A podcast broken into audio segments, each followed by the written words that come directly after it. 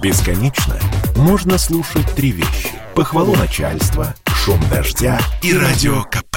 Я слушаю радио КП и тебе рекомендую.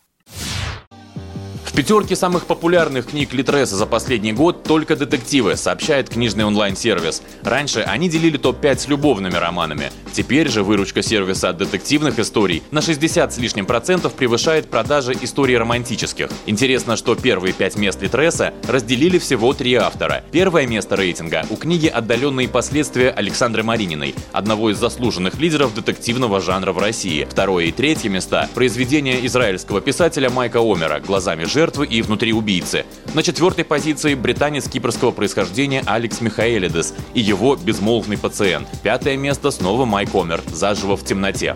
Мы решили узнать, насколько похожи на эти итоги рейтинги других сервисов. Оказалось, что не очень. Вот что рассказал в интервью Радио КП литературный обозреватель и шеф-редактор Storytel Константин Мильчин. У нас на Storytel классика стабильно даже растет. Например, в 2020 году, как в карантинный год, было видно, что люди слушают гораздо больше классики, чем, скажем, в 2019 году. Ну, наверное, отчасти это было связано со спецификой карантинного употребления, когда люди бросились научились переслушивать ну, или перечитывать э, какие-то великие, но давно забытые книги или какие-то книги, которые позорно, позорно пропустили э, тогда, когда их полагалось прочитать. Мы всегда с радостью наблюдаем сезонный рост интереса к классике. Это понятное дело, всегда перед началом учебного года, э, когда, наверное, родители пытаются переслушать любимые произведения, чтобы помочь своим чадам э, во время занятий на уроках по литературе. Да, у нас тоже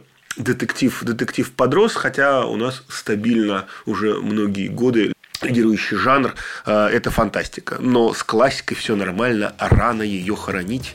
Могут ли принести практическую пользу такие рейтинги читателю? И стоит ли ориентироваться на них, выбирая очередную книгу? Чтобы выяснить это, Радио КП обратилась к одному из самых известных писателей-фантастов России Сергею Лукьяненко, автору «Ночного дозора» и других романов. «Как выбираете книги вы сами?» – спросили мы Сергея Васильевича.